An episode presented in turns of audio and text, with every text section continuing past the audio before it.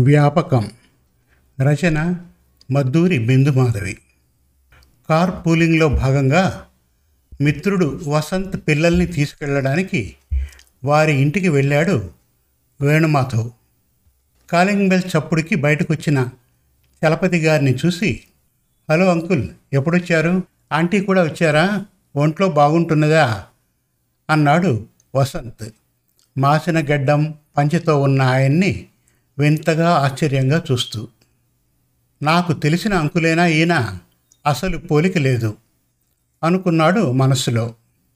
బాగానే ఉన్నానోయ్. మీరంతా బాగున్నారా? మొన్న శనివారం వచ్చాను అన్నారు చలపతి గారు. వసంత్ వేణుమాధవ్ హైదరాబాద్లో ఒకే చోట ఉండేవారు. చిన్నప్పటి నుంచి ఒకే చోట ఉండడంతో స్నేహం కూడా గాఢంగానే ఉన్నది.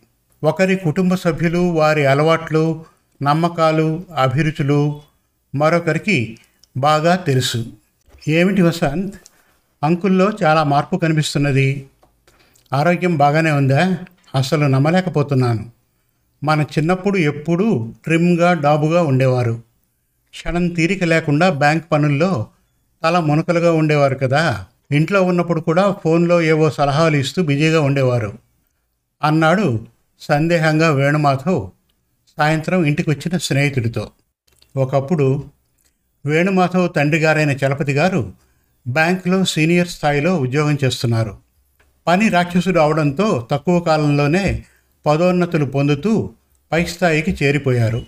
తెల్లవారేసరికి శుభ్రంగా స్నానం చేసి కాసేపు భగవద్ధ్యానం చేసుకొని నీట్గా తయారై టక్ చేసిన ఇస్త్రీ ప్యాంట్ షర్ట్ పాలిష్డ్ షూస్ ఆఫీసుకి ఒక అరగంట ముందే రెడీగా ఉండేవారు.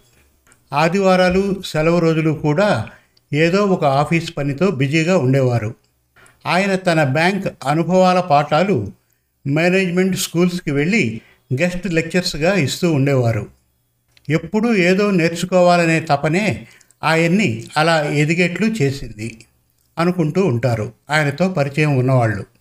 మనిషి ఎంత సమర్థుడైనా పరిమతుడైనా ఏదో ఒకనాడు వయస్సు రావడం పదవీ విరమణ చేయవలసి రావడం సహజం. చలపతి గారు పదవీ విరమణ చేశాక కొత్త అసైన్మెంట్ ఏమీ తీసుకోకుండా కొంతకాలం విశ్రాంతిగా గడపాలనుకున్నారు. కానీ ఒక వారం ఇంట్లో ఉండేసరికే తోచక ఊపిరాడనట్లయి పిచ్చి పిచ్చిగా తయారయ్యారు. ఇంతలో ఆయన జ్ఞానాన్ని అనుభవాన్ని ఉపయోగించుకోవటానికి కొన్ని ప్రైవేట్ బ్యాంక్స్ వాళ్ళు బ్యాంకింగ్ ప్రాజెక్ట్స్ నిర్వహించే కొన్ని సాఫ్ట్వేర్ కంపెనీల వాళ్ళు ఆయన్ని కన్సల్టెంట్గా నియమించుకుంటామంటూ మంచి ఆఫర్లతో వచ్చారు. అసలే తోచక పిచ్చెక్కుతోంది. రోజంతా ఇంట్లో ఉండి మాత్రం ఏం చేస్తాను? అమ్మయ్య ఈ ఆఫర్ వచ్చి మంచిదయింది అనుకున్నారు చలపతి గారు.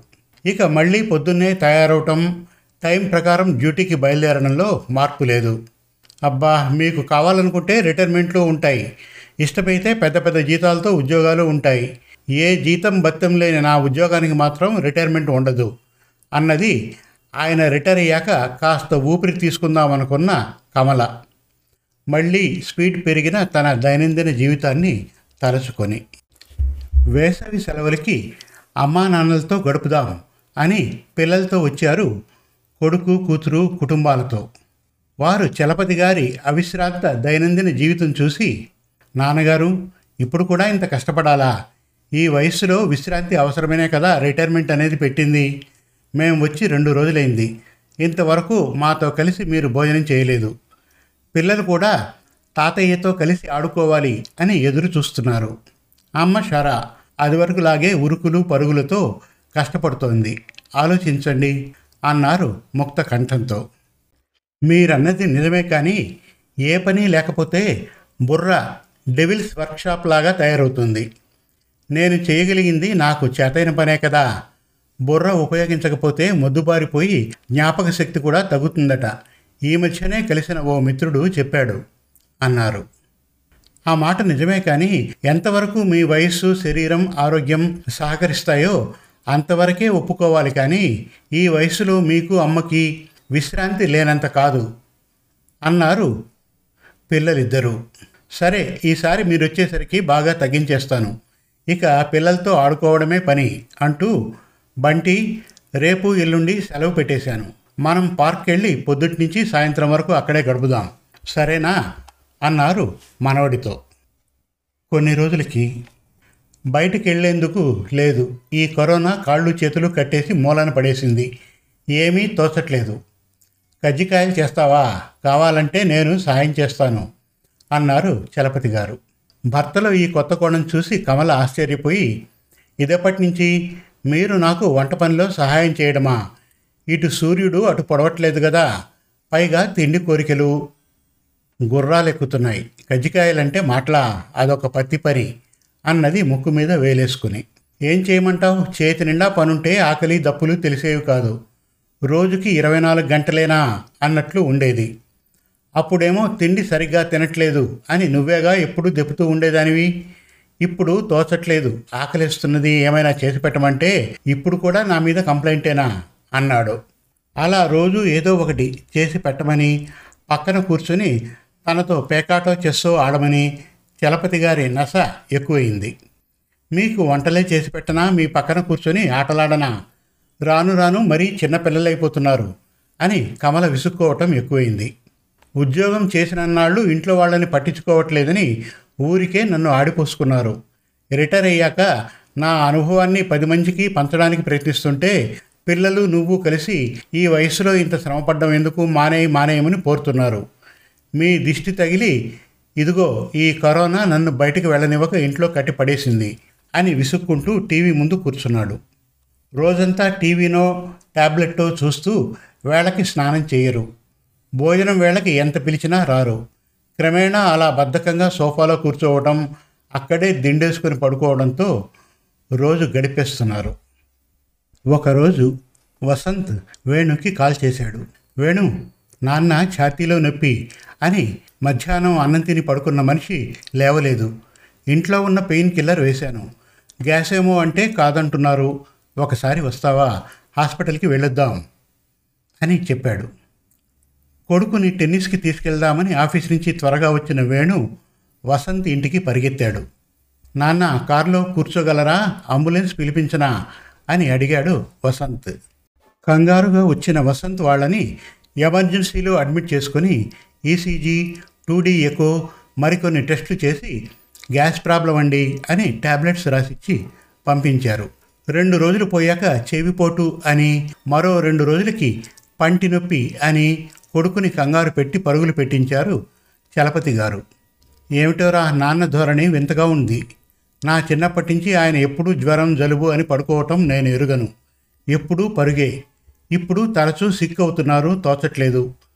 పిల్లల వ్యాక్సిన్స్ వారి స్కూల్ మీటింగ్స్తో ఊపిరి సలపక చూస్తూ ఉంటే తరచూ నాన్నగారి ఆరోగ్య సమస్యలు అని తల పట్టు కూర్చున్నాడు వసంత్. ఆరోగ్యం నిజంగా బాగాలేదా అంటే సమస్య ఏమీ లేదంటున్నారు డాక్టర్స్. ఒకసారి మోకాలు నొప్పి అని భుజం తిప్పలేకపోతున్నానని కడుపులో ఎసిడిటీ అని అరగలేదు కాబట్టి అన్నం వద్దని కంప్లైంట్ చేస్తూ ఉంటారు. ఆయనకి ఉద్యోగ పనులు ఉన్ననాళ్ళు వేరే ఏమీ చేయడానికి ఖాళీ ఉండేది కాదు. ఆ అవసరము తెలియలేదు. ఇప్పుడు బయటికి వెళ్ళే అవకాశం లేక ఇతర వ్యాపకాలు హాబీలు లేక మెలకువగా ఉన్నంతసేపు టీవీ చూస్తూ పొద్దు పుచ్చుతున్నారు. పొద్దస్తమానం మా అమ్మని ఇది వండు తినటానికి అది పెట్టు అంటూ పోరుతూ ఉంటారు. అన్నాడు వసంత్. ఆరోగ్యంగా ఉన్న మనిషికి ఎప్పుడూ ఏదో ఒక వ్యాపకం ఉండాలిరా. లేకపోతే వాళ్ళ వల్ల స్వయంగా వారికే కాకుండా ఇంట్లో వాళ్ళకి కూడా సమస్యే. మా అమ్మ లెక్చరర్గా చేసింది. నీకు తెలుసు కదా ఎప్పుడూ మమ్మల్ని విసుక్కోవడం కానీ ఎవరిని విమర్శించడం కానీ చేసేది కాదు. మా నాయనమ్మతో ఆవిడికి మంచి అనుబంధం ఉండేది. ఇప్పుడు రిటైర్ అయ్యాక సాయంత్రం తోచక టీవీ సీరియల్స్ చూస్తూ అందులో ఉండే పాత్రల్ని తనకి అన్వయం చేసుకుని వ్యతిరేక భావాలు పెంచుకుంటున్నది. టీవీలో వచ్చే విలన్ అత్తగారిలాగా మా ఆవిడతో అడపాదడపా గొడవ పడుతూ ఉంటుంది. అన్నాడు వేణుమాధవ్. ఇంకా మాట్లాడుతూ మా చిన్నప్పుడు మా నాయనమ్మ తరం ఆడవారికి తోచకపోవటం అనేది ఉండేది కాదు. వాళ్ళు గారెల కోసం దోశల కోసం పప్పు రోట్లో రుబ్బేవారు. పచ్చళ్ళు కూడా రుబ్బో దంచో చేసేవారు. అప్పుడు మిక్సీలు గ్రైండర్లు లేవు కదా. ఆ రోజుల్లో అదొక పెద్ద పని అనుకో పాపం వారికి. చలికాలం వస్తే ఇంట్లో అప్పడాలు ఒత్తే కార్యక్రమం నడుస్తూ ఉండేది. వేసవి కాలంలో ఒడియాలు పెట్టేవారు ఊరగాయలు వేసేవారు. వానాకాలం నవారు మంచాలు అల్లేవారు. ఏటి పొడుగుత పూజకి కావలసిన ఒత్తులు వాళ్ళే చేసుకునేవారు. పిల్లలకి కావలసిన చిరు తిళ్ళన్నీ ఇంట్లోనే వండేవారు. మా నాయనమ్మతో కలిసి అప్పుడప్పుడు మా అమ్మ జంతికలు చేయడం బొంతలు కుట్టడం లాంటి పనులు చేస్తూ ఉండేది. అప్పుడు అలాంటి పనులతో పాపం వాళ్ళు చాలా కష్టపడేవారనుకో. కానీ కాలక్షేపం లేదు అనే మాట ఉండేది కాదు. అసలు టైం సరిపోతే కదా. ఇప్పుడు అవన్నీ బయట కొనుక్కుంటున్నారు. చేతి నిండా అలాంటి పనులు లేక ఇప్పుడు అందరూ టీవీ చూడడానికి అలవాటు పడ్డారు. ఉద్యోగం చేసి ఉండడం ఆధునిక సౌకర్యాలు రావడం వల్ల మా అమ్మ కూడా రిటైర్ అయ్యాక టీవీ ఎక్కువగా చూస్తుంది. టీవీ కార్యక్రమాలంటే రెండు వైపులా పదునుండే కత్తి లాంటివి వాటితో మంచి ఎంతో చెడు అంత. మా అమ్మలో వచ్చిన ఈ వ్యతిరేక మార్పు చూసి విషయం అర్థం చేసుకొని మా అమ్మ చేత ఈ మధ్య కంటెంట్ రైటింగ్ చేయమని ప్రోత్సహించి నెమ్మదిగా ఆవిడకో వ్యాపకం కల్పించాను. పాఠాలు చెప్పడమే కానీ ఎప్పుడూ కంప్యూటర్ మీద పని చేయలేదు. దగ్గర కూర్చోబెట్టుకొని పది రోజులు నేర్పించాను. ఇప్పుడు అది వరకులాగా ఆవిడ టీవీ చూడకుండా కొత్తగా పెట్టుకున్న కాలక్షేపానికి విషయ సేకరణ చేసుకుంటున్నది. దానితో ఇంటి వాతావరణం మళ్ళీ ప్రశాంతంగా ఉన్నది. పెద్దవాళ్ళకి వ్యాపకం కాలక్షేపం ఉండడం ఆర్థిక అవసరాల కోసం అనుకోవద్దు. ఆరోగ్యం సరిగా ఉండాలంటే ప్రతివారికి ఏదో ఒక వ్యాపకం అవసరం. నా మాట విని అంకుల్కి ఒక బ్లాగ్ తెరిచి బ్యాంకింగ్ రంగంలో ఆయన అనుభవాలని వ్యాసాలుగా రాయమను. ఇప్పటి వరకు మాట్లాడడం సలహాలు ఇవ్వడమే కానీ స్వయంగా టైప్ చేయడం ఆయనకి అలవాటు లేక మొదట్లో ఇష్టపడరు. కానీ చిన్న పిల్లల్లాగా కబుర్లు చెబుతూ అలవాటు చేయాలి. ఇతరుల నుంచి స్పందనలు రావడం మొదలయ్యాక ఆయనకి ఆసక్తి పెరుగుతుంది. ఈ తరం వారికి ఆయన అనుభవాలు ఎంతో ఉపయోగపడతాయి. మనబోటి వాళ్ళం బ్యాంకింగ్ మీద ప్రాజెక్ట్స్ చేస్తున్నామంటే అది పుస్తక పరిజ్ఞానమే కానీ అందులో క్షేత్రస్థాయి అనుభవం ఉండదు. అంకుల్ లాంటి వాళ్ళ వాస్తవ అనుభవం మన సాంకేతిక పరిజ్ఞానం కలిస్తే ఎంతో ఉపయోగం అన్నాడు వేణుమాధవ్. నిజమేరా నేను ఇన్నాళ్ళు ఆ కోణంలో ఆలోచించలేదు. పెద్దవాళ్ళని ఇంకా శ్రమ పెట్టడం ఎందుకు? వారికి విశ్రాంతి అవసరం అని మాత్రమే ఆలోచించాను. వారికి తాము చేసే పనిలోనే విశ్రాంతి ఉంటుందని తోచలేదు అన్నాడు వసంత్. మరొక రోజు అంకుల్ బ్యాంకింగ్ మీద నేను ఒక ప్రాజెక్ట్ చేస్తున్నా. కొన్ని విషయాల్లో మీ ప్రాక్టికల్ అనుభవాలు చెబితే అందుకు తగ్గట్టు ప్రోగ్రాం రాస్తాను. అన్నాడు దగ్గరున్న స్టూల్ లాక్కుని కూర్చుంటూ వేణుమాధవ్. మాది అంతా సంప్రదాయ బ్యాంకింగ్ అవుట్ డేటెడ్ నా అనుభవంతో ఇప్పుడు మీకేం లాభం? మా రోజుల్లో అంతర్జాతీయ పెట్టుబడులు లేవు ఇంత పెద్ద పెద్ద ప్రైవేట్ బిజినెస్లు లేవు ఇన్ని రకాల వినిమయ వస్తువులు లేవు. మార్కెట్ మారిపోయింది ప్రజల అవసరాలు ప్రాధాన్యతలు మారాయి అన్నారు చలపతి గారు. ఎన్ని మారినా మనుషుల్లో స్వార్థం స్థాయి పెరుగుతున్నదే కానీ తగ్గట్లేదు కదా అంకుల్. ఆ స్వార్థ బుద్ధి వల్ల ఇప్పుడు ఫ్రాడ్స్ పెరుగుతున్నాయి. డబ్బుకు సంబంధించినంత వరకు సంపాదన పొదుపు మదుపు సేఫ్టీ ఆస్తుల మీద పెట్టుబడి వీటిల్లో మార్పు ఉండదు కదా. కాబట్టి బ్యాంకింగ్ రంగంలో రెండు మూడు స్థాయిల్లో రక్షణ చెక్స్ ఎలా పెట్టాలి అనేవి తెలియాలంటే ఎలాంటి తప్పులు ఫ్రాడ్స్ జరిగే అవకాశం ఉందో తెలియాలి కదా. అలాగే మొండి బకాయిలు వసూలు చేయడానికి మీరు ఎన్ని రకాల పద్ధతులు వాడేవారో? అసలు బకాయి మొండిది అవ్వకుండా ముందు నుంచే ఎలాంటి జాగ్రత్తలు పడాలో? ఒక రుణగ్రహీతని ఎలా అంచనా వేయాలో? ఏ సూచికలని పరిమితులని దృష్టిలో పెట్టుకోవాలో? తెలుసుకుంటే మాకు ప్రోగ్రాం రాయడం తేలికవుతుంది అంకుల్ అన్నాడు. అలా మాటల్లో పెట్టి చలపతి గారి అనుభవాలని వ్యాసాలుగా రాయించారు వసంత్ వేణు. ఉదయం కాఫీ తాగడం అవగానే ట్యాబ్లెట్లో తన వ్యాసాలకు వచ్చిన స్పందనలని చదవడం సమాధానాలు ఇవ్వడం అలవాటైంది చలపతి గారికి. మళ్ళీ ఆయనలో పాత హుషారు వచ్చింది. ఇప్పుడు తోచట్లేదని కమలతో నసపెట్టడం తగ్గింది. చీటికి మాటికి ఇక్కడ నొప్పి అక్కడ వాపు అనే కంప్లైంట్స్ తగ్గాయి. నువ్వు గమనించి చెప్పి ఉండకపోతే నేను నాన్నగారికి విశ్రాంతినిస్తూ కొడుగ్గా నా బాధ్యత చక్కగా నెరవేరుస్తున్నా అనుకుంటూ భ్రమలో ఉండేవాడినరా. మంచి మిత్రుడి పని చేసావు అని వేణుని మనస్ఫూర్తిగా దగ్గరకు తీసుకున్నాడు వసంత్. శుభం. మరిన్ని మంచి తెలుగు కథల కోసం మన తెలుగు కథలు డాట్ కామ్ విజిట్ చేయండి. Thank you.